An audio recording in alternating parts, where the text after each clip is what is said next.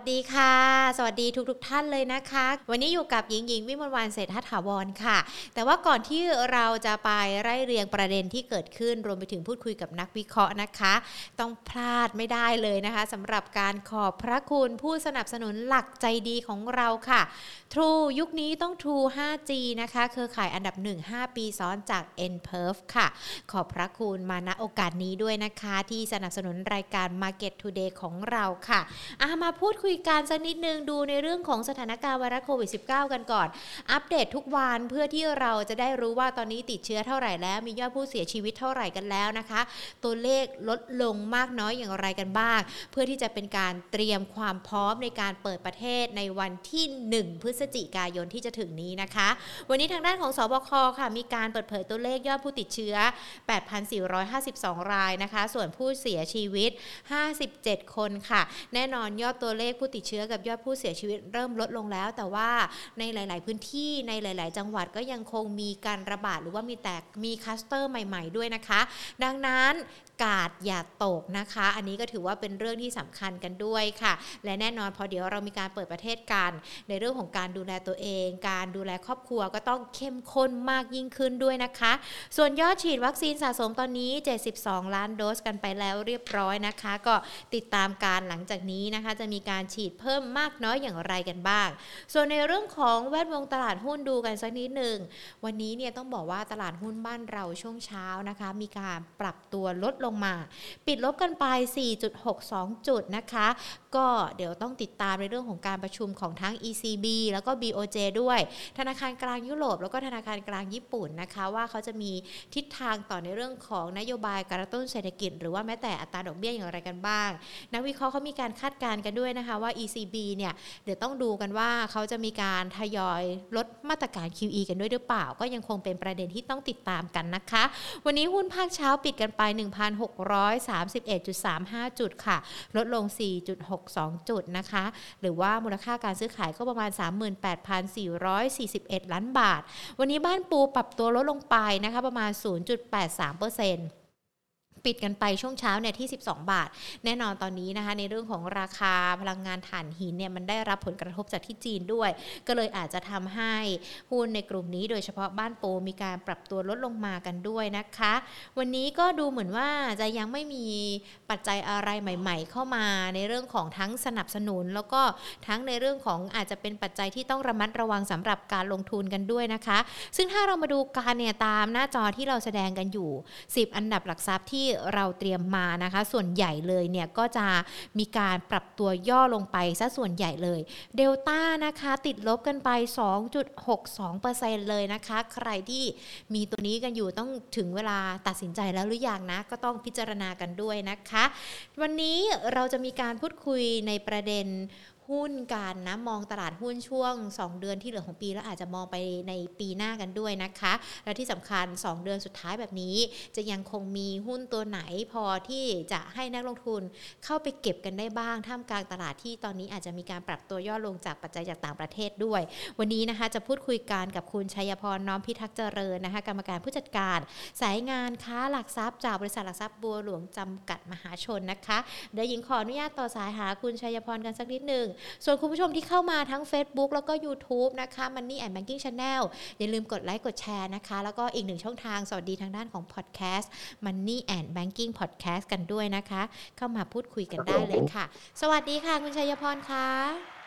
สวัสดีครับ ค่ะ พอเราดูสัญญาณตลาดหุ้นช่วงเช้านะคะ ก็ปรับตัวย่อลงไปนะคะ เราประเมินสถานการณ์ช่วงบ่ายนี้ยังไงก่อนดีกว่าค่ะ เพราะว่านักลงทุนหลาย ๆ คนนี่พอเห็น 5 อันดับหลักทรัพย์สิทธิ์อันดับหลักทรัพย์หุ้นก็เริ่มปรับตัวลดลงไปค่อนข้างที่จะหลายตัวเหมือนกันนะคะครับก็ต้องบอกว่าตลาด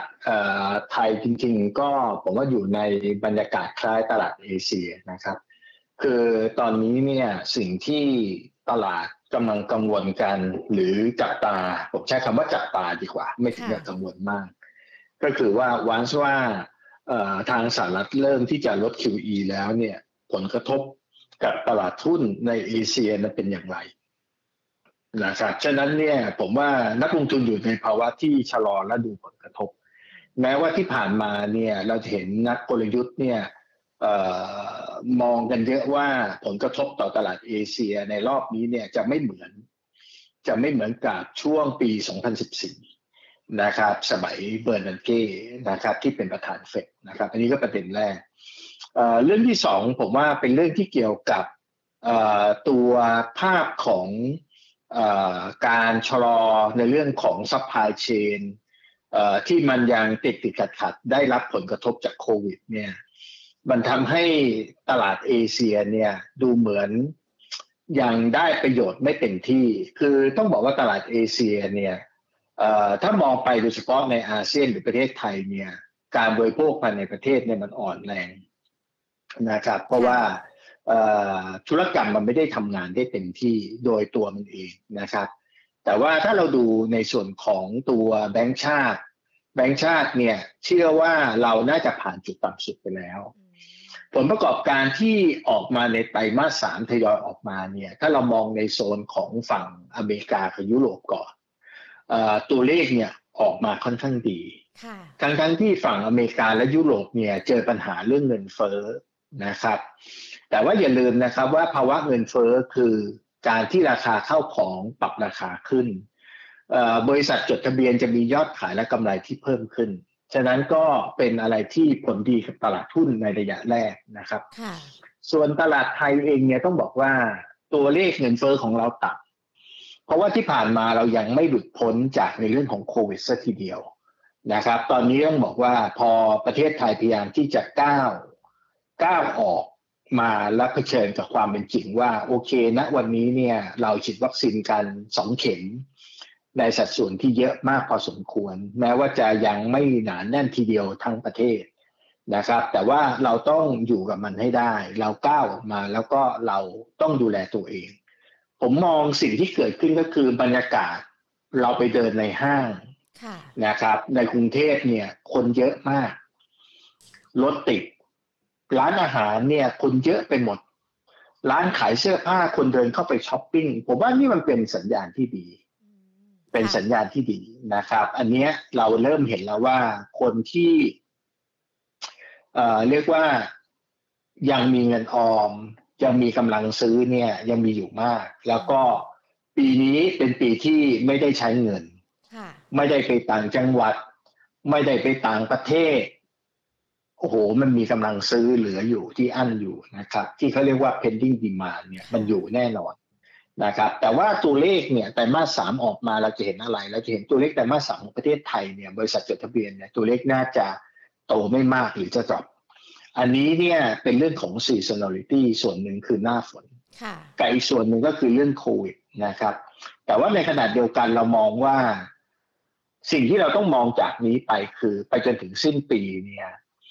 เราจะเห็นตัวเลขและการจับจ่ายใช้สอยเริ่มคึกคักมากขึ้น นั่นคือสิ่งที่เราคิดว่าน่าจะเป็นนะครับยังไม่ต้องหวังว่านักท่องเที่ยวต่างประเทศจะเข้า ผมว่าแม้แล้วว่าเราจะประกาศว่าเราเปิดพร้อมรับรับนักท่องเที่ยวจากต่างประเทศ โดยที่ไม่ต้องกักตัว 46 ประเทศอะไร แต่ผมว่าภายในสองสาเดือนไม่ต้องไปคาดหวังมากไม่ต้องไปคาดหวังมากสาเหตุก็เพราะว่านักท่องเที่ยวเนี่ย แม้ว่าเราจะเปิดประเทศก็ใช่ว่าเราจะกล้ามาทันทีนะครับ ฉะนั้นเนี่ยยังไม่ต้องคาดหวังมาก อันที่สองนักท่องเที่ยวจีนยังไม่พร้อมที่จะออกมาทางการไม่พร้อมที่จะให้ออกมานะครับต้องผ่านในส่วนของโอลิมปิกฤดูหนาวไปก่อน แล้วค่อยว่ากันนะครับ ฉะนั้นเนี่ยด้วยคนไทยเองในประเทศ ผมว่าคนไทยก็น่าจะพร้อมจะเดินทางช่วงปีใหม่อยู่แล้วล่ะ นะครับ เพราะว่าอย่างที่บอกก็คือเราอั้นมาเยอะนะครับ แล้วเราพร้อมที่แบบอยากจะใช้เงินละนะครับ ฉะนั้นเนี่ยตรงนี้ก็จะเป็นสาสายที่ดีละฉะนั้นตัวเลขทางด้านการบริโภคการท่องเที่ยวของเราจะเห็นดีขึ้น ในเรื่องของคอสนะต้นทุนละ่ะ ตรงนี้เป็นสิ่งหนึ่งที่เราต้องยอมรับว่าเราหนีไม่พ้น วัฏจักรที่ว่าเมื่อการบริโภคมันฟื้นตัวเร็วและแรงเนี่ย ราคาสินค้า มันจะต้องปรับตัวขึ้นสาเหตุก็เพราะว่าคนก็จะเรียกว่าแย่งกันซื้อสินค้านะครับ เราก็จะเจอภาวะเงินเฟ้อเหมือนอย่างที่อเมริกายุโรป จีนเจอ หรือในหลาย ๆ ประเทศเจอ ฉะนั้นเนี่ยเมื่อเงินเฟอ้อมานั่นหมายความว่ากำไรของบริษัทจดทะเบียนในประเทศไทยเนี่ยจะเริ่มดีขึ้นในหนึ่งถึงสองไตรมาสข้างหน้า ความเสี่ยงในเรื่องของอัตราดอกเบี้ยก็จะมาในปีหน้า ฉะนั้นสิ่งที่เราจะต้องมองจากนี้ก็คือว่าอย่างแรกเลยบริษัทไหนที่น่าจะเชื่อมโยงกับการบริโภคแล้วสามารถยืดหยุ่นได้กับต้นทุนราคา หมายความว่าเขาสามารถที่จะปรับเมนู ปรับราคาสินค้าของเขาขึ้นได้ โดยที่ไม่สะเทือนนะครับ กับปริมาณการขายหรือการให้บริการของเขาบริษัทประเภทอย่างไหนล่ะที่เวลาเงินเฟอ้อมาแล้วไม่กลัว หรือได้ประโยชน์จากในเรื่องภาวะเงินเฟ้อนะครับ เพราะว่าในอีกหกถึงสิบสองเดือนข้างหน้าคนไทยเจอแน่สาเหตุที่ต้องบอกอย่างนั้น ก็เพราะว่าณวันนี้เราเห็นราคาน้ำมันขึ้น ใช่ค่ะ ขึ้นแล้วขึ้นไม่หยุดใช่ค่ะตอนนี้ถ้าใครเนี่ยเติมน้ำมันทุกสัปดาห์จะเริ่มเห็นว่าแต่ก่อนตอนที่ราคาน้ำมันต่ำๆเนี่ย เราเติมครั้งหนึ่งเนี่ยอาจจะเจ็ดแปดร้อยบาทเป็นถังแต่ตอนเนี้ยมันเกินพันละพันกว่าใช่นะครับฉะนั้นเนี่ย น้ำมันที่ขึ้นก็คือทำให้เงินในกระเป๋าเราลดลงนะครับ แต่ว่าแน่นอนบริษัทในกลุ่มปตทก็จะได้ประโยชน์จากตรงนี้นะครับ ฉะนั้นเนี่ยสิ่งที่เราก็ต้องมองต่อไปก็คือ เมื่อเงินเฟอ้อมาสุดท้ายแบงก์ชาติก็ต้องขึ้นอัตราดอกเบี้ย สุดท้ายธนาคารพาณิชย์ก็ต้องขึ้นอัตราดอกเบี้ย แล้วใครจะได้ประโยชน์จากตรงนั้น นะครับ นี่ก็คือสิ่งที่เราต้องมองจากนี้ไปประมาณสัก 12 เดือนข้างหน้าครับผมอ๋อก็คือจะมองยาวไปกันจนถึงปีหน้าเลยนะคะ ดังนั้นเองเนี่ยดูเหมือนว่าสถานการณ์เริ่มจะพลิกเปลี่ยนไปจากปี 2564 กันแล้วด้วยนะคะกำหนดกลยุทธ์การลงทุนหรือว่าธีมการลงทุนของนักลงทุนจำเป็นจะต้องปรับรูปแบบกันแล้วด้วยไหมคะครับผมมองว่าตอนนี้ต้องยอมรับอย่างนี้ก็คือเวลาเราอยู่กับ กองเรือเราอยู่กับฐานหินเราอยู่กับสินค้าโภคภัณฑ์เนี่ยในหนึ่งไซเคิลที่เศรษฐกิจเนี่ยเริ่มจากจุดต่ำสุดไปจนถึงจุดที่สูงสุดแล้วก็จะลงมาใหม่เนี่ยปกติแล้วเนี่ยราคาสินค้าโภคภัณฑ์เนี่ยจะสามารถ perform ดี ราคาหุ้นจะปรับตัวได้ดีเนี่ยไปจนถึงประมาณกลาง cycle ผมมองว่ากลุ่มสินค้าโภคภัณฑ์เนี่ยยังอยู่ในภาพที่น่าจะยังดี นะครับไปอย่างน้อยเนี่ยจนถึงประมาณสักไตรมาสหนึ่งไตรมาสสองปีหน้า ก่อนที่จะเริ่มอิ่มตัวนะครับฉะนั้นเนี่ยในกลุ่มของปิโตรเนี่ยเราเห็นแล้วว่าตัวเลขของประเทศไทยประกาศออกมาเนี่ยยอดส่งออกของกลุ่มสินค้าโภคภัณฑ์ดี ยอดส่งออกของอิเล็กทรอนิกส์ดี แม้ว่าจะมีในเรื่องของ supply chain สะดุด นะครับปิดปิดเปิดเปิดสะดุดบ้าง แต่ว่าก็ยังโตได้ดี สินค้าเกษตรเราก็ยังพอโตได้ดี ฉะนั้นเนี่ยผมมองว่ากลุ่มปิโตรน่าจะได้ประโยชน์จากในการฟื้นตัวของทั้งในเอเชียของโลกในรอบนี้แล้วก็ยังไปไม่สุดนะครับเรายังมีเวลาในการที่จะวางเงินไว้ในกลุ่มปิโตรเคมีเนี่ยผมว่าอย่างน้อยประมาณสักหกเดือนนะครับในส่วนของตัว การบริโภคภายในประเทศ แน่นอนตอนนี้เราเราอยู่ในภาพที่ตามหลังโลก เพราะว่าเงินเฟ้อของทั่วโลกมันขึ้นไปห้าหกเปอร์เซ็นต์ละนะครับ ทั่วโลกกำลังเจอปัญหากับ supplyหรือกำลังกำลังการผลิตสินค้าที่ป้อนเข้าตลาดไม่ทัน แต่ประเทศไทยตอนนี้เงินเฟ้อต่ำแต่ถ้าเราไปดูจริง ๆ เนี่ยดัชนีผู้ผลิตเนี่ยขึ้นไปแล้ว นั่นแสดงว่าต้นทุนของผู้ผลิตสินค้าในประเทศไทยเนี่ยขึ้นไปแล้ว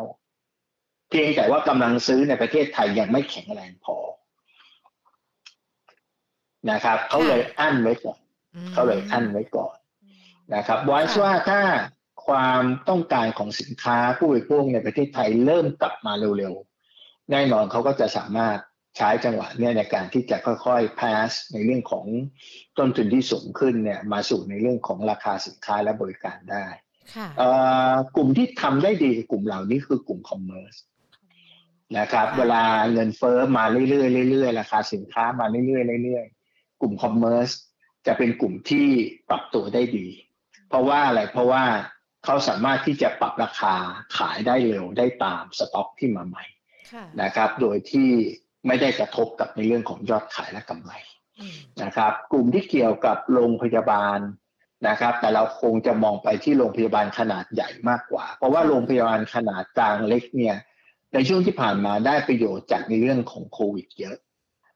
กำไรของ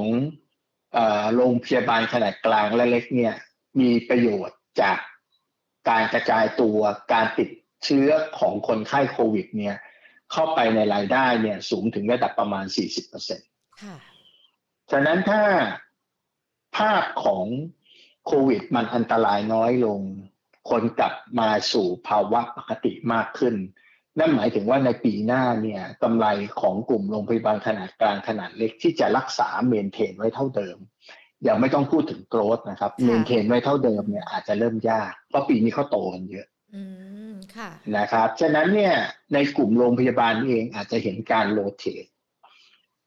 จากโรงพยาบาลขนาดกลางเล็กมาสู่โรงพยาบาลขนาดกลางใหญ่ใช่นะครับ ก็ก็อันนี้เป็นภาพที่เรามอง ถ้าปิโตที่มองว่าน่าจะเข้ามาได้ในช่วงหกเดือนนี้มันได้ทุกตัวเลยหรือเปล่าคะคุณชัยพรหรือว่าอาจจะต้องเลือกเป็นบางตัวกันอีกเอ่อผมว่าในในในเลสนี้เนี่ยเอ่อปิโต ยังได้ประโยชน์โดยส่วนใหญ่โดยกระจาย เพราะว่ามันในลักษณะของการฟื้นตัวของทางด้านดีมานของสินค้าอย่างรวดเร็ว แล้วแข็งแรงมากในอเมริกา สิ่งที่เราจะเจอในอเมริกาตอนนี้ก็คือว่า ด้วยความที่ผู้ประกอบการ CEO ในอเมริกาจากการที่เขาเซอร์เวยเนี่ย หลายคนเนี่ยฟังประธานเฟดแล้วเชื่อว่าเงินเฟอ้อมันมาชั่วคราว แต่ในขณะเดียวกันที่เขาคิดว่าเงินเฟอ้อมาชั่วคราวเนี่ย เขาก็ไม่ได้รีบเร่งในการที่จะสั่งสินค้า เพราะเขามองว่าเดี๋ยวต้นทุนราคาสินค้าหรืออะไรก็ตามมันก็จะลดลง ไม่มีความจำเป็นต้องรีบสต็อก แต่ณวันนี้ความเชื่อมั่นของทางด้าน CEO ของบริษัทต่างๆ เนี่ยเริ่มเริ่มชักไม่ค่อยเชื่อละ เพราะว่าน้ำเสียงของรัฐมนตรีกระทรวงการคลังคุณเจเนตเตียเล่นเองเริ่มบอกว่า อัตราเงินเฟ้อในอเมริกาจะยังคงอยู่ในระดับสูงไปอย่างน้อยถึงกลางปีหน้า น้ำเสียงของประธานเฟดคุณพาวเนี่ยก็เริ่มเริ่มที่จะอ่อนลง ฉะนั้นเนี่ยแม้ว่าเขาจะยืนว่ามันคือช่วงของการเปลี่ยนถ่ายของการฟื้นตัวเศรษฐกิจ แต่ในขณะเดียวกันซีอของบริษัทบอกเฮ้ยไม่ได้แล้วฉันต้องหันสินค้าเข้า warehouse ละเพราะว่า ช่วงปลายปีคือช่วงที่คนใช้เงินมากที่สุดนะครับ ฉะนั้นเนี่ยกลุ่มพวกนี้ก็จะเริ่มเริ่มต้องรีบสั่งสินค้าต้องยอมที่จะ pass absorb ต้นทุนราคาสินค้าที่เพิ่มขึ้นและสุดท้าย ก็คงจะมา up ในส่วนของช่วงเทศกาล holiday นะครับก็ก็จะเป็นภาพอย่างนี้ฉะนั้นบ้านเราเนี่ยสุดท้ายแล้วผู้ประกอบการเนี่ย พอต่างประเทศให้ราคาดีกว่า เราก็จะส่งออกเยอะ นะครับ ฉะนั้นเนี่ยในต่างประเทศที่กำลังซื้อยังอ่อนแออยู่ช่วงนี้ก็ไม่เป็นไร แต่ถ้าวันว่ากำลังซื้อในประเทศเราเริ่มแข็งแรงขึ้นมาสุดท้ายแล้วเนี่ยเราก็ต้องเทราคาที่สูงขึ้น เหมือนกับที่ผู้ส่งออกต่างประเทศเขาทำกันนะครับ ก็ก็อันนี้เป็นสิ่งที่เราต้องวางแผนไว้ละว่ามันจะเป็นยังไง ค่ะ แล้วถ้าจะให้เลือกล่ะคะหุ้นปิโตกับโรงพยาบาลที่เรามองว่า โรงพยาบาลเล็กกลางจะกลับมาใหญ่ เราจะเลือกตัวไหนกันได้บ้างคะสำหรับสองกลุ่มนี้ค่ะ ครับปิโตปิโตเนี่ยเราเองเรายังอยู่กับสองตัวหลัก เพราะว่าทางเลือกเราไม่ค่อยเยอะมากในตลาดหุ้นไทยนะครับเราก็จะอยู่กับ IVL แล้วก็อยู่กับ PTTGC PTT Global ครับค่ะ ครับส่วนโรงพยาบาลขนาดใหญ่เนี่ยของเราตอนนี้ที่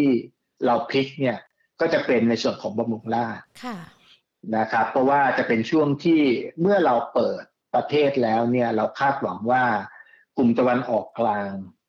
ที่เขาเคยเป็นลูกค้าหลัก ๆ เนี่ยจะเริ่มกลับมาใช้บริการเข้ามาเช็คอัพเข้ามาใช้บริการมากขึ้นเรื่อยๆนะครับ แล้วเป็นกลุ่มแรกที่ผมคิดว่าเขาก็ไม่ได้เขาเคยชินกับประเทศไทยอะ นะครับ ฉะนั้นเนี่ยเขาเขาคงจะตัดสินใจง่ายในการที่จะเดินเข้ามาในประเทศไทยนะครับ แต่ว่าถ้าเป็น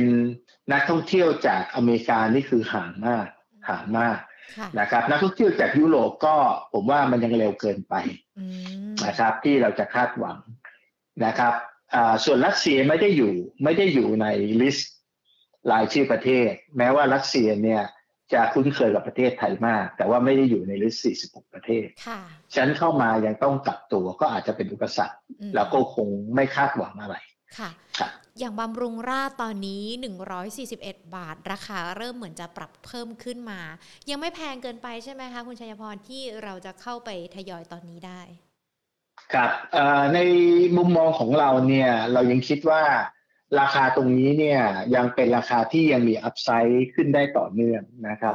ถึงแม้ว่าราคาหุ้นเนี่ยจะเริ่มปรับตัวมาแล้วในระดับหนึ่งเนี่ย แต่ถ้าเรามองในเรื่องของการฟื้นตัวของกำไรนะครับ ผมคิดว่าเรายังเห็นอัพไซด์ลงตัวเลขกำลังกำไรของเขาเนี่ยจะขึ้นได้อย่างต่อเนื่อง ที่ผ่านมาต้องบอกว่าเขาแทบจะลิมิตมากในการที่จะรับคนไข้ที่ติดเชื้อโควิดเข้าไปนะครับ หลักๆเลยยังพยายามการรับคนไข้ที่อยู่ในภาพของโรครุนแรงประเภทอย่างอื่นอยู่นะครับ ซึ่งผมมองว่าความความเป็นจุดขายของบำรุงราษฎร์นอกเหนือจาก location แล้วเนี่ย ผมว่าในเรื่องของการเป็น specialist ของโรคที่มีความรุนแรงนะครับ แล้วก็ถ้าดูจำนวนของหมอที่ได้ American Board เนี่ยต้องบอกว่าโรงพยาบาลบำรุงราษฎร์เนี่ยมีจำนวนหมอที่ได้รับ license certificate ทางด้าน American Board ซึ่งยอมรับโดยทั่วโลกเนี่ยอยู่ในจำนวนที่มากเกือบจะมากที่สุดของประเทศไทยครับจริง ๆ แล้วบำรุงราษฎร์เราก็จะเห็นในเรื่องของการที่เขาพัฒนาธุรกิจนำนวัตกรรมเทคโนโลยีต่างๆ ของเขามาช่วยในการรักษาคนไข้ด้วยนะคะ ดังนั้นแนวโน้มการเติบโตก็น่าจะมีด้วย ราคาเป้าหมายตัวนี้ที่เรามองเรามองว่ายังไงหรอคะ ครับต้องบอกว่าในส่วนของบำรุงราษฎร์นะครับบำรุงราษฎร์เนี่ยคือถ้าดูตอนนี้เนี่ยในแง่ของราคาเนี่ยอยู่ที่ประมาณสักร้อยสี่สิบเรามองว่าคับไซส์เนี่ยของราคาเนี่ยขึ้นไปได้เนี่ยสิบสิบห้าเปอร์เซ็นเนี่ยไม่ใช่เรื่องยากนะครับฉะนั้นราคาเนี่ยที่จะกลับตัวขึ้นไปในระดับประมาณสักร้อยหกสิบเป็นไปได้ นะครับต้องบอกว่าในช่วงที่กำไรเขาพีคจริงๆเนี่ยราคาหุ้นเนี่ยเขาเคยขึ้นไปถึงสองร้อยกว่านะครับซึ่งตรงนั้นเนี่ยเรามองว่าต้องใช้เวลาหน่อยครับผมอีกกรณีหนึ่งนะคะที่อาจจะมีผลในเรื่องของกลุ่มฐานหินของเราด้วย กรณีที่จีนเขาจะเข้าไปแทรกแซงในส่วนของฐานหินเพื่อเป็นการลด ลดความร้อนแรงในเรื่องของราคาล่ะคะ เรามองประเด็นนี้ยังไงหรอคะคุณชัยพร เพราะว่าถ้าเราดูกันเนี่ยฐานหินกลุ่มฐานหินอย่างบ้านปูก็ยังคงปรับตัวลดลงกันอยู่เลยนะคะ ใช่ใช่คือต้องบอกว่าจีนเนี่ยหลังจากที่อยู่ในภาคีที่จะร่วมลดโลกร้อนนะครับแต่ว่าในช่วงของ transition หรือการเปลี่ยนแปลงเนี่ยมันเหมือนมัน มันเรียกว่ามันไม่สอดคล้องนะครับ เพราะว่าจีนเนี่ยมีการลดในเรื่องของเหมืองถ่านหินเร็วโรงไฟฟ้าที่ใช้พลังงานถ่านหินเร็ว จนเขาเกิดวิกฤต แต่ตอนนี้เนี่ยสิ่งที่ทางการจีนพยายาม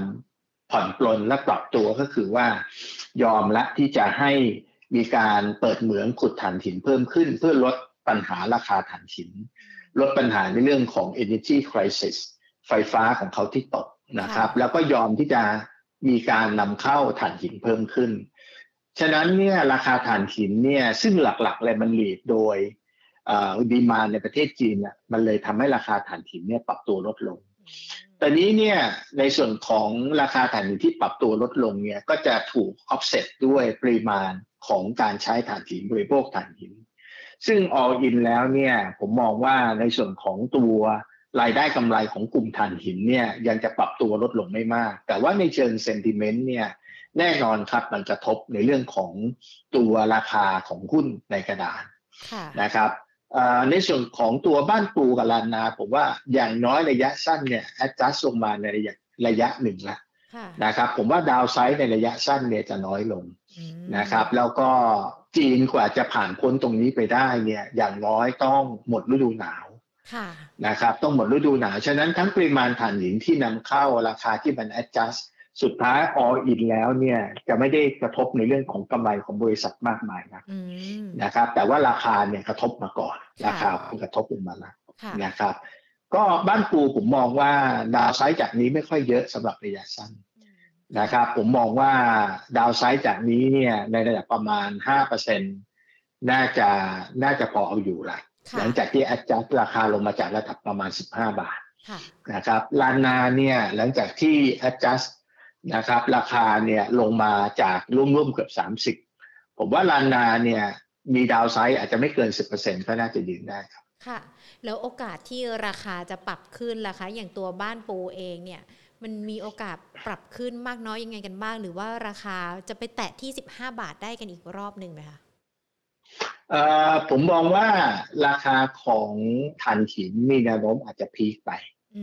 ราคาหุ้นของบ้านปูที่ผ่านมาในระยะยาวเนี่ยก็อาจจะพีคไปแล้วนะครับสิ่งที่เราเห็นก็คือราคาถ่านหินเนี่ยเทียบเท่าเนี่ยปรับตัวขึ้นไปเนี่ยน่าจะเท่ากับไซเคิลที่แล้วนะครับ ในรอบตอนที่ราคาน้ำมันแพงๆ นะครับ นั่นหมายความว่า โอ้โห ราคาอย่างนี้เนี่ย โอกาสที่เราจะเห็นเขา stable หรือ sustain ในระดับนี้ในระยะยาวเนี่ย ผมว่าเป็นไปได้ยากนะครับ ฉะนั้นเนี่ยการเทรดในหุ้นถ่านหิน ผมมองว่าจะเป็นการเทรดระยะสั้นนะครับครับ อย่างนี้คุณชัยพรก็แนะนำได้ว่าใครที่ถืออยู่ก็คืออาจจะต้องถือสั้นกันแล้วแหละเปลี่ยนรูปแบบการเล่นกันสักนิดนึงเพราะว่ามันสถานการณ์ตอนนี้มันจะเปลี่ยนไปแล้วด้วย ใช่ครับอืมค่ะ ก็ถือว่าเป็นคำแนะนำนะคะที่ที่เราพูดคุยกันตามประเด็นในเรื่องของทั้งสถานการณ์ต่างประเทศ รวมไปถึงสถานการณ์ที่เกิดขึ้นกันด้วยนะคะ แต่ว่าโดยส่วนใหญ่เนี่ยเราก็จะมองการคาดการณ์กันไปสักช่วง 6 เดือนหรือว่า 12 เดือนข้างหน้า แต่ว่าถ้าในระยะสั้นเองล่ะคะ ในช่วงนี้สัก 1-2 สัปดาห์ คุณชัยพรมองว่า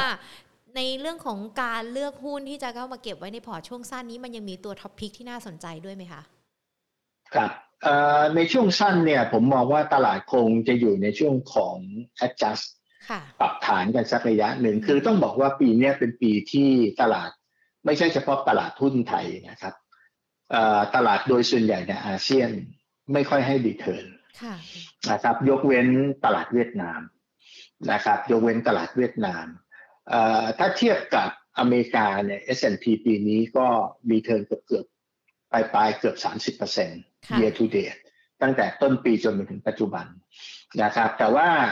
สตอรี่ของอเมริกาแน่นอนในเรื่องของนวัตกรรมของเขานั้นนั่นคือความโดดเด่น แต่สิ่งที่อเมริกาจะเจอในปีหน้าก็คือการปรับอัตราดอกเบี้ย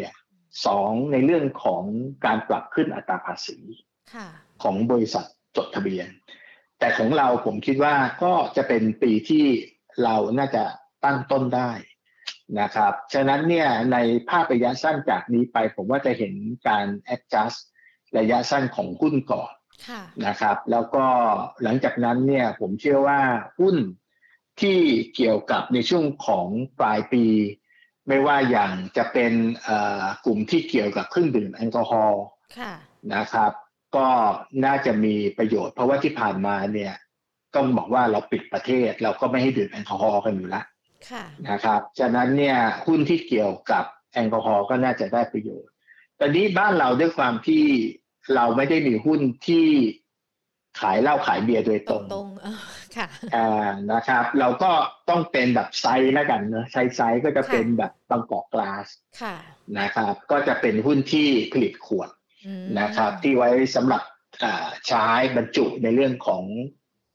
แอลกอฮอล์หรืออะไรก็ตามนะครับ แล้วก็ในขณะเดียวกันเนี่ย เราก็มองว่าโดยปกติเดี๋ยวนี้คนที่ดื่มแอลกอฮอล์ก็แปลกเนาะเดี๋ยวนี้เขามิกเซอร์เนี่ยเขาก็บางทีใส่ในส่วนของกระทิงแดง Red Bullคาราบาวลงไปด้วยอะไรอย่างเงี้ยนะครับใช่เข้าไปด้วยนะ เป็นมิกเซอร์อะก็ผมว่าก็คงก็คงจะได้ประโยชน์ด้วยจากในสิ่งตรงนี้นะครับ ตรงนี้ก็จะเป็นเรื่องแล้วก็ร้านอาหารนะครับ เพราะว่าเดี๋ยวพอเราเข้าช่วงเทศกาลสังคมเราเริ่มกลับมาพบปะเพื่อนฝูงกันมากขึ้นเรามีการกินข้าวทานข้าวต่อครอบครัวสมาชิกของเรามากขึ้น ฉะนั้นร้านอาหารเนี่ยผมมองว่าในช่วงจากตรงนี้ไปจนถึงปลายปีก็น่าจะดีต่อเนื่องรับกับในเรื่องของมาตรการที่ห้างคงเปิดได้ยาวขึ้นนะครับ ก็ก็จะเป็นอะไรที่น่าจะเห็นสิ่งเหล่านี้ดีขึ้น ฉะนั้นไม่ว่าจะเป็น MK s u k i ไม่ว่าจะเป็นเซนไม่ว่าจะเป็น After You ผมว่าน่าจะได้อันนี้สงจากสิ่งเหล่านี้ After You นี่ก่อนหน้านี้เราจะเห็นว่าเขาก็ปรับตัวลดลงไปด้วยนะคะ ตอนนี้ดูเหมือนว่าจะกลับมากันได้อีกรอบหนึ่งแล้วใช่ไหมสำหรับตัว after you อะค่ะ ครับ ผมว่าสิ่งที่เป็นจุดแข็งของเขาเนี่ยคือเมนูขนม ที่เขามีการใช่มีการคิดค้นสิ่งใหม่ ๆ เข้ามาในเมนูอย่างสม่ำเสมอนะครับ สิ่งที่เขาอาจจะดูเป็นปัญหาหน่อยก็คือว่าเขาโดนเลียนแบบเมนูได้เร็วนะครับแล้วก็คนที่เลียนแบบเมนูเนี่ยอาจจะใช้วัสดุอาจจะถูกกว่าเขา แต่หน้าตาเนี่ยภายนอกมันคล้ายกันนะครับ แล้วก็วางขายในเมนูที่ discount จากเขาไปเนี่ยห้าสิบเปอร์เซ็นต์หกสิบเปอร์เซ็นต์นะครับ อันนี้ก็อาจจะบอกได้ว่าอาจจะเป็นคนละกลุ่ม segment ของผู้บริโภค นะครับ ฉะนั้นก็ก็เป็น segment เฉพาะละกัน ผมใช้คำว่าเป็น segment เฉพาะนะครับ แต่ว่าก็ดูว่ารูปแบบของของการทำธุรกิจของเขาเนี่ยก็ถือว่ายังมีความโดดเด่นนะครับ แล้วก็เรียกลูกค้าเข้า ร้านได้อย่างต่อเนื่องนะครับ ฉะนั้นเนี่ยก็ต้องบอกว่าสิ่งที่เราคุยคุยกันอย่างเนี้ยมันเป็นเรื่องของของ fundamental ของเทคนิคหรืออะไรก็ตาม ก็อยากจะขอโปรโมทนิดหนึ่งก็คือว่าในส่วนของบัวหลวงตอนนี้เนี่ยเราอยู่ในช่วงของการเปิดให้นักลงทุนโครงการครับตัว Trade Master ปีที่สิบนะครับ ซึ่งก็จะสมัครได้จนถึงศุกร์นี้ นะครับ แล้วเราก็จะปิดรับสมัครตอนนี้ก็มีผู้สมัครเข้ามาละเกือบเกือบสองพันรายนะครับ ก็เป็นการเรียนผ่านออนไลน์นะครับ เราก็จะสอนในเรื่องของการวางแผน นอกเหนือจากหุ้นแล้วเนี่ยเราสอนในเรื่องของการลงทุนในกองทุนต่างประเทศ แล้วก็การวางแผนในด้านการเงินเกี่ยวกับประกันชีวิตนะครับ ก็ผมว่ามันเป็นเรื่องที่น่าสนใจมากขึ้น เพราะว่าธีมบางเรื่อง ในประเทศไทยไม่มีหุ้นเหล่านั้นนะครับ เราก็จะรู้ว่าถ้าเราจะไปลงทุนในกองทุนต่างประเทศล่ะ ในธีมที่เป็นอนาคตของโลกมันคือกองไหน เราสามารถทำอย่างไรได้บ้าง เช่นถ้าเรามองยอดขายรถ EV คาร์นะครับ ในอเมริกาปีนี้โตประมาณ 60 ถึงเกือบร้อยเปอร์เซ็นเทียบเทียบเดีย แต่ว่ารถที่เป็นสันดาบ รถที่ใช้น้ำมันเพียวร้อยเปอร์เซ็นตอนนี้ในอเมริกาเนี่ยยอดขายลดลงยี่สิบสามสิบเปอร์เซ็นต์ค่ะก็เรากำลังเห็นสิ่งที่เปลี่ยนแปลงเกิดขึ้นแล้วในอเมริกา แต่ในประเทศไทยเรายังไม่เห็นค่ะฉะนั้นเนี่ยกองทุนหนึ่งที่น่าสนใจ ผลิตเกี่ยวกับแบตเตอรี่ EV คาร์ก็คือกองทุน LIT ตัวลิทเนี่ยก็จะเป็นอย่างนี้ครับ เป็นตัวอย่างที่เราก็จะหยิบยกขึ้นมาพูดให้คนที่เข้าโครงการว่าโอเค ถ้าอย่างนี้แล้วเรามีทางเลือกอะไรบ้าง ถ้าเราไม่สามารถลงทุนในประเทศไทยได้ค่ะนะครับ ก็เชิญชวนนะครับ เพราะว่าโครงการนี้เนี่ยเราจัดแค่ปีละครั้งเท่านั้นเอง ถือถือว่าช่วงนี้เป็นโอกาสดี แล้วก็เป็นจังหวะเหมาะเจาะเลยนะคะ ที่เราได้มาพูดคุยกันวันนี้ แล้วก็คุณชัยพรได้มาเชิญชวนนักลงทุนที่ฟังเราด้วย สมัครกันได้จนถึงวันศุกร์นี้เท่านั้นนะคะ ในเรื่องของการลงทุนแน่นอนตอนนี้ มีทั้งปัจจัยต่างๆ ที่อาจจะทำให้เราเนี่ยต้องหาความรู้เพิ่มเติม เพื่อที่จะทำให้การลงทุนประสบความสำเร็จดังนั้นลองไปติดตามกันได้นะคะกับ The Stock Master นะคะจากทางด้านของบริษัทหลักทรัพย์บัวหลวงกันด้วยนะคะ คุณชัยพรคะพอมาถึงจุดนี้มีนักลงทุนหลาย ๆ คนที่ที่ดูทั้ง Facebook Live แล้วก็ YouTube Live ของเราสอบถามมาเป็นรายตัวด้วยนะคะ หญิงอาจจะขออนุญาตสัก 5 ตัวนะคะ ที่อาจจะหยิบยกมาให้คุณชัยพรช่วยวิเคราะห์กันสักนิดนึงนะคะครับค่ะมีคุณพีธนาทิพย์สอบถามมาตัว EPG ค่ะ ตัวนี้มีแนวโน้มอย่างไรกันบ้างคะครับเอ่อ EPG เนี่ยโดยปกติแล้วเนี่ยเขาจะดีในช่วงที่การก่อสร้างเยอะ นะครับ กับยอดขายรถยนต์รถกระบะเพราะเขาเป็นอุปกรณ์แต่งรถด้วยนะครับต้องบอกว่าตัวเลขของเขาที่ผ่านมาดีนะครับ แต่ว่าต้นทุนเนี่ยผมว่าอาจจะเป็นจุดหนึ่งที่เราต้องระมัดระวังมากขึ้น เพราะว่าเวลาราคาน้ำมันสูงขึ้นสูงขึ้นเนี่ย ราคา petro ก็จะสูงขึ้นสูงขึ้น แล้วราคา petro พวกนี้ก็จะมาเป็น by-product ออกมามาเป็นเป็น raw mat สำหรับการผลิต สินค้าหลาย ๆ อย่างที่เป็นของ EPG ฉะนั้น margin ของเขาเนี่ยมันอาจจะ slim ลง slim ลง จริง ๆ แล้วในเรื่องของ impact ต่อกำไรอาจจะไม่ถึงกันเยอะ แต่ในเชิงของกลยุทธ์เนี่ยเมื่อไหร่ก็ตามที่เราโปรในส่วนของปีโต ต้นน้ำคนที่เป็นปิโตปลายน้ำสินค้าที่เชื่อมโยงกับปิโตเนี่ยก็มักจะถูกขาย ฉะนั้นผมมองว่าตรงนี้มันเป็นจุดหนึ่งที่ ต้องระมัดระวังเหมือนกันนะครับ เพราะว่าตลาดตอนนี้เนี่ยคนที่มองในเรื่องของเงินเฟ้อและน้ำมันที่ยังปรับตัวสูงขึ้น จะ pro petro แล้วก็จะสาย supply chain ของ petro นะครับ ระยะสั้นราคาลงมายืนในระดับหนึ่งแล้ว ผมมองว่าราคาตรงนี้อาจจะเห็นการกลับตัวระยะสั้นได้นะครับ ราคาอาจจะเบ้าไปที่ตรงระดับประมาณใกล้ๆ 12 บาทอีกครั้งหนึ่งนะครับแต่ก็ต้องดูจังหวะระยะเวลากันด้วยนะคะ ตัว AOT ราคามองยังไงกันบ้างคุณทำรงมองน่าจะเป็นหุ้นที่อาจจะเกี่ยวข้องกับการเปิดรับนักท่องเที่ยวหรือว่าเปิดประเทศของเราด้วย ครับ ก็ต้องบอกว่าเเราเพิ่งเชิญบริษัทที่เป็น บริษัทที่ listed ในตลาดไม่ว่าจะเป็นอย่างโรงแรมนะครับ หลายบริษัทเนี่ยมาทำรถโชว์กับลูกค้าของบุหลวง สิ่งที่ผมจับประเด็นได้ก็คือว่าแม้ว่าเราเปิดประเทศจำนวนของนักท่องเที่ยวที่คาดหวังในปีหน้าจะเข้ามาเนี่ยน่าจะอยู่ในระดับประมาณสักไม่เกิน 20%จากเดิมที่เราเคยได้ ปีหนึ่งเรามีนักท่องเที่ยวจากต่างประเทศเข้ามาเนี่ยในภาวะปกติคือ 40 ล้านคนนะครับ ด้วยตัวเลขประมาณการของธนาคารประเทศไทยเนี่ยและก็ทททเนี่ยคาดหวังว่าน่าจะอยู่ในระดับประมาณ 8 ล้านถึง 10 คนนะครับ8ล้านถึง 10 ล้านคนนะครับอ่า10 ล้านคนนะครับ แต่ถ้าเราฟังความเห็นจากผู้ประกอบการอาจจะน้อยกว่านั้น การที่เราจะกลับไปเห็นจำนวนของนักท่องเที่ยวในระดับเท่ากับ pre covid 40 ล้านคนเนี่ยอาจจะต้องใช้ระยะเวลาจากนี่ปี 21 นะครับ เราพูดกันคือปี 2324นะครับ ฉะนั้นเนี่ยนั่นหมายความว่า AOT เนี่ย ถ้าเรามองในลักษณะแบบนี้ราคาของ AOT เนี่ยกลับมาในระดับเรียกว่าเกือบจะเท่า pre covid แล้ว ฉะนั้นเนี่ยมันเลยทำให้ AOT เนี่ยแม้ว่าจะ มีเรื่องของการเปิดประเทศ แต่ว่าราคาหุ้นดูเหมือนจะมีความจำกัดในเรื่องของอัพไซด์นะครับ ฉะนั้นผมเลยมองว่าภาพของ LT คงไม่ได้ถล่มทลาย แต่จะเป็นลักษณะของ range trade กว้างๆนะครับ ผมก็เลยมองว่าราคาของ LT อาจจะเทรดอยู่ในระดับประมาณสัก 60-70 บาทนะครับ แล้วอาจจะอยู่อย่างเนี้ยไปเป็นปีเลยเพราะว่าตัวเลขกว่าจะไปถึง pre covid เนี่ย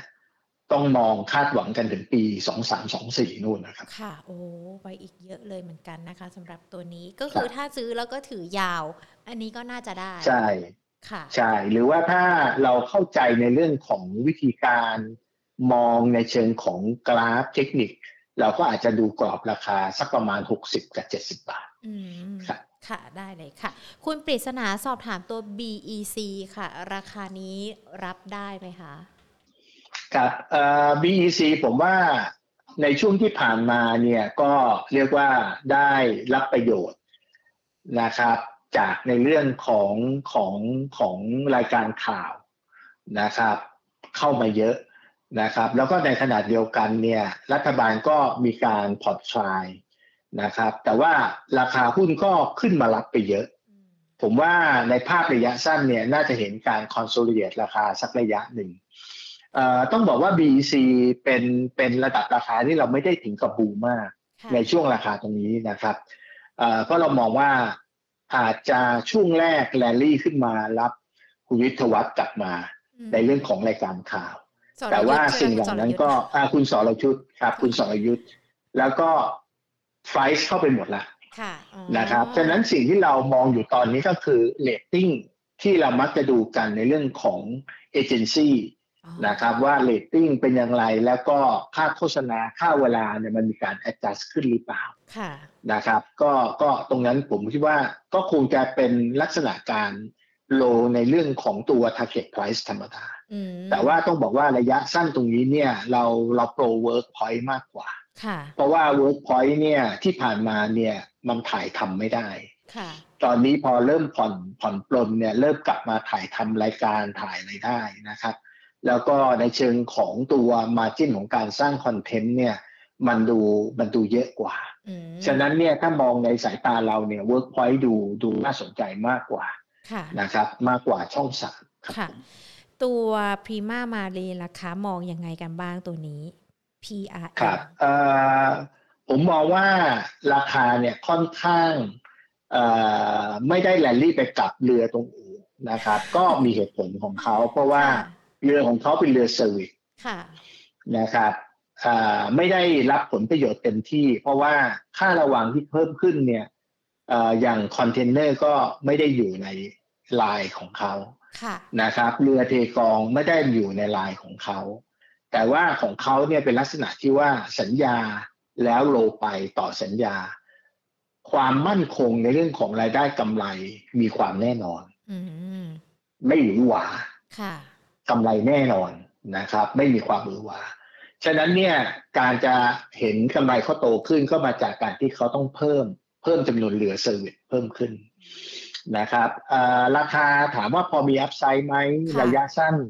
ผมคิดว่ายังพอใช้ได้ เพราะว่าราคาที่เราดูว่ามันอยู่ในระดับที่เต็มเต็ม valuation จริง ๆ เนี่ย หุ้นตัวนี้ควรจะเทรดในระดับประมาณสัก 8 บาทถึง 9 บาท อ๋อ ค่ะ นะครับ ก็เพียงแต่ว่า catalyst ระยะสั้นตอนนี้อาจจะจางไป เพราะควรไปโฟกัสที่เรือเทกองกับคอนเทนเนอร์มากกว่า อืมค่ะครับมีคุณผู้ชมสอบถามมานะคะ เหมือนฟังเราแล้วบอกว่า อยากจะได้หุ้นที่มันสามารถตอบรับกับอัตราเงินเฟ้อได้ดีด้วย มีสักตัวสองตัวไหมคะครับก็แน่นอนครับว่าตอนต้นรายการเราพูดถึงในส่วนของตัวกลุ่ม commerce นะครับ ฉะนั้นไม่ว่าจะเป็น CRC ไม่ว่าจะเป็น CPO ไม่ว่าจะเป็น c o m 7นะครับ หรือเมกะหุ้นเหล่านี้น่าจะ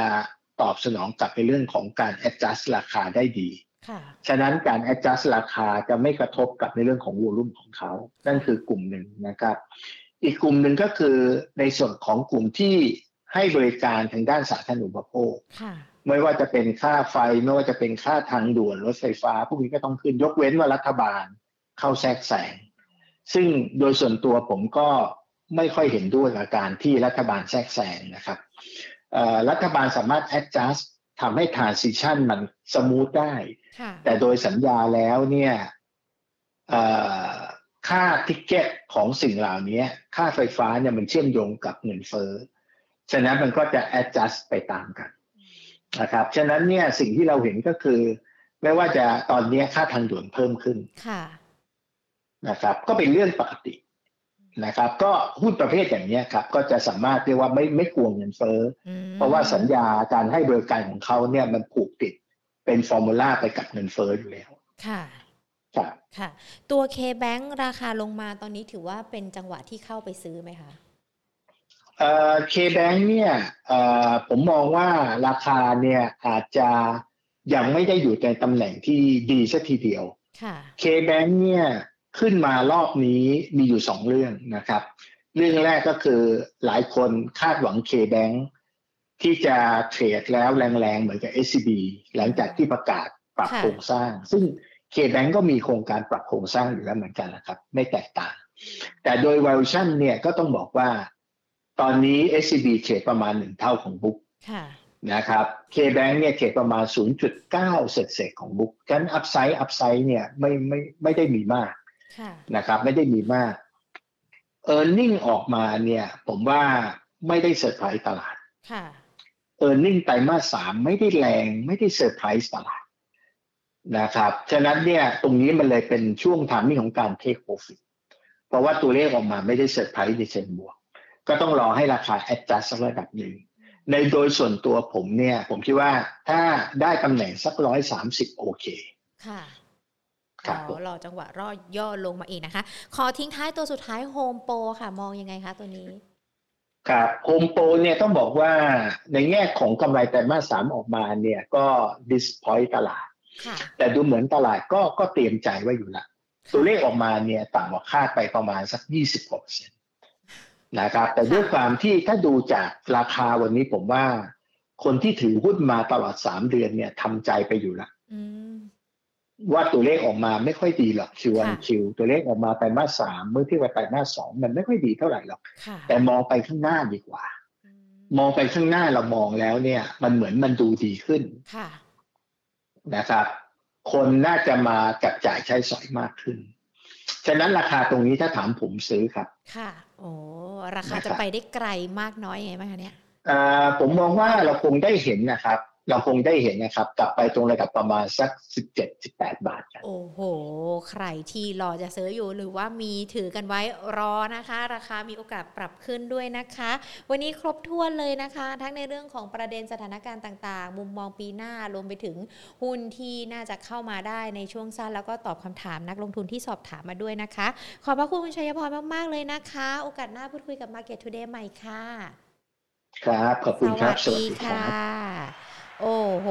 วันนี้เอาจริง ๆ ได้หลายตัวเหมือนกันนะ และที่สำคัญเนี่ยหลากหลายตัวที่คุณผู้ชมสอบถามมาไม่ว่าจะเป็นทั้ง Facebook แล้วก็ YouTube บางตัวน่าสนใจนะ เข้าไปเก็บได้ แต่ว่าบางตัวก็อาจจะต้องใช้จังหวะระยะเวลารอกันสักนิดนึง หรือว่าแม้แต่บางตัวก็อะ